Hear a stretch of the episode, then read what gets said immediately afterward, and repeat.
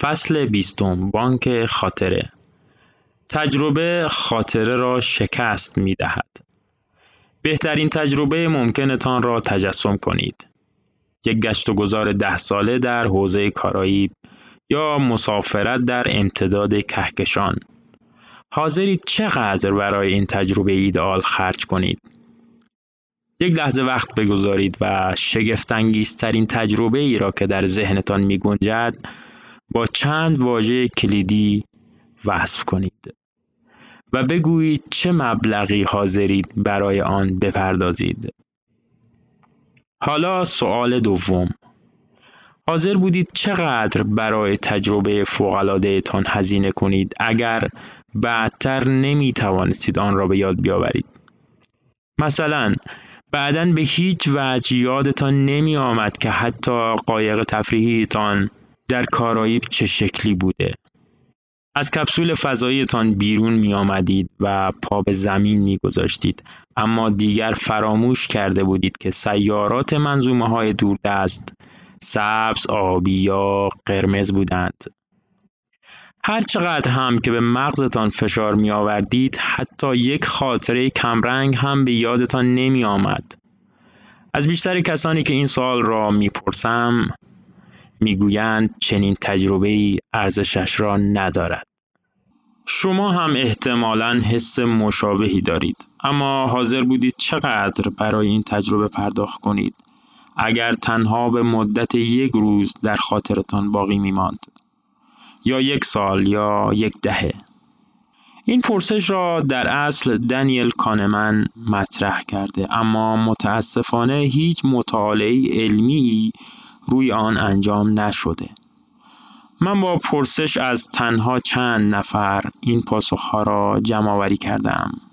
اما اجماع کلی بر این است که تجربیات تنها زمانی واقعا به حساب می آیند که بتوانید آنها را به خاطر بیاورید. اجازه بدهید به این پدیده بانک خاطره بگویم.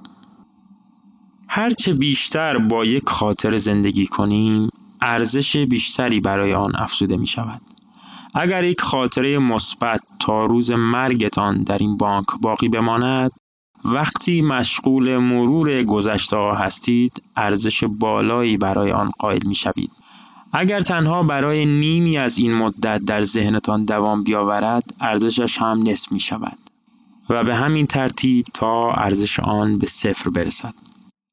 اگر حافظه نبود تجربه هم اساساً بی ارزش قلمداد می شد اما این پدیده با عقل جور در نمی آید و جای تعجب دارد.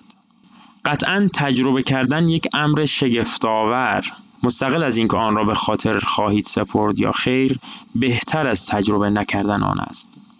هرچه باشد در آن لحظه زمان فوقالعاده ای داشته اید. در هر صورت به محض اینکه بمیریم همه چیز را فراموش خواهیم کرد. چرا که در آن زمان دیگر خبری از شما یا من نخواهد بود. اگر قرار است که مرگ خاطرات شما را پاک کند چه اهمیتی دارد که آنها را تا همان لحظه آخر به دوش بکشید؟ جالب خواهد بود اگر در دنیای احساسات بیماران مبتلا به زوال عقل کندوکاوی کنیم. چون تجربه آنها مجموعه ای از وقایع گذرا و لحظه به لحظه است. بدون اینکه هیچ خاطره ای از آنها به جا بماند. تا آنجا که می‌دانیم زندگی احساسی بیشتر حیوانات نیز به همین صورت است. آنها هم لحظاتی دارند اما تعداد خاطراتشان اندک یا حتی صفر است. گاهی در خانه سالمندان به پرستارانی برمیخورید. که با تندی با بیماران مبتلا به زوال عقل رفتار می کنند و اینطور توجیه می کنند که به هر حال که یادشان نمی ماند. شاید این درست باشد اما بیماران مسلما در آن لحظه آن رفتار را تجربه می کنند. خود تجربهگر آنها بدون هیچ مشکلی کارش را انجام می دهد و همین در مورد شما نیز صدق می کند. بررسی ها نشان می دهد که مردم هنگام یادآوری تجربه های مثبت خوشحالتر هستند به خصوص زمانی که با عینک مثبت نگر نوستالژی به آنها نگاه می کنند.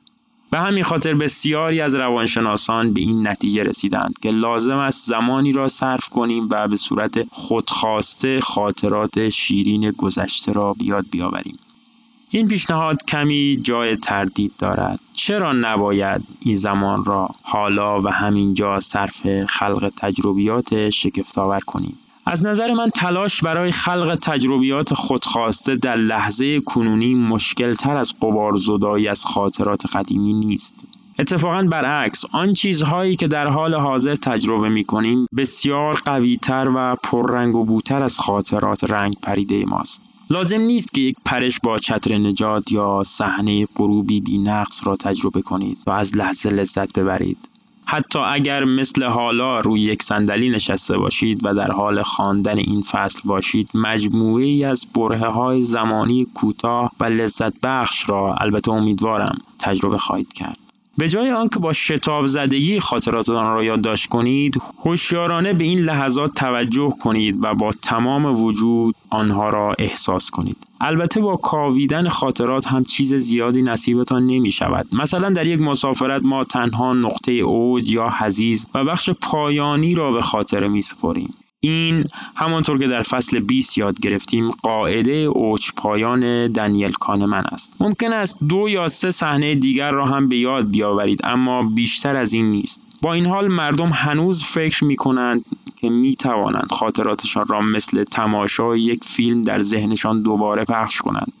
نه خاطرات ما صرفا تکبودی سطحی انتظایی غالبا اشتباهی تا حدود ساختگی و در یک کلام. بیخاصیتند به طور خلاصه ما برای خاطرات بیش از اندازه و برای لحظات تجربه شده کمتر از حد ارزش قائل می شویم. بالاخره در دهه 1960 میلادی توجه به اینجا و اکنون مورد اقبال عمومی قرار گرفت و جوانان به تجربه مخدرهای روانگردان روابط جنسی بی بندوبار و نمایش های پیش آمدی روی آوردند. پانویس نمایش های پیشامدی در راستای جنبشی هنری به نام هنر پیشامدی شکل گرفتند و در دهه 60 میلادی دسته های هیپی با الهام از آن گرد همایی برای خوشگذرانی تشکیل می‌دادند. در سال 1971 استاد شناخته شده دانشگاه هاروارد ریچارد آلبرت که بیشتر با نام مذهبی هندیش رامداس شناخته می شود کتاب پرفروش خود را با عنوان اکنون اینجا باش منتشر کرد. نمی شود اسمی بهتر از این برای چنین نگرشی به زندگی انتخاب کرد. رامداس غالبا آموزه های کهن بودایی را تبلیغ می کرد و آنها را با زندگی غربی تطبیق می‌داد. امروز هم احساس در لحظه بودن که مربوط به دهه 1960 بوده دوباره و به اسم ذهن آگاهی رواج پیدا کرده. گروهی از نواندیشان شهرنشین، مربیان یوگا و مروجین سبکهای زندگی دلبسته آن هستند. تا اینجا که همه چیز خوب و خوش است مگر اینکه حضور در لحظه با فکر نکردن به آینده اشتباه گرفته شود یک طرز فکر غلط جمله کلیشه‌ای و پرطرفدار جوری زندگی کنید که انگار روز آخرتان است که همیشه روی صفحات تقویم ها جا داشته یک توصیه احمقانه است که در زمان کوتاهی شما را با یک منجنیق به بیمارستان، زندان یا قبرستان پرتاب خواهد کرد. بخشی از زندگی خوب تدارک دیدن برای آینده، شناخت زود هنگام خطرات و جا خالی دادن از آنهاست. نتیجه مغز ما سه لایه زمان یعنی گذشته حال و آینده را به صورت خودکار مدیریت می کند. مسئله این است که روی کدامشان تمرکز کنیم. نمی‌گویم که از برنامه های بلند مدت پرهیز کنیم بلکه پیشنهاد می کنم به محض اینکه آنها را مشخص کردیم به طور کامل روی حال متمرکز شویم. به جای اینکه نگران خاطرات آینده باشید از تجربه های کنونیتان بهترین بهره را ببرید. به جای عکاسی از غروب خودتان طعم آن را بچشید. یک زندگی حتی اگر پر از لحظات شگفتآور اما فراموش شده باشد هنوز هم زندگی شگفتآوری است. پس به تجربه هایتان به عنوان سپرده در بانک خاطراتتان نگاه نکنید. یک روز در بستر مرگ خواهید افتاد و حسابتان به طور دائم بسته خواهد شد. پایان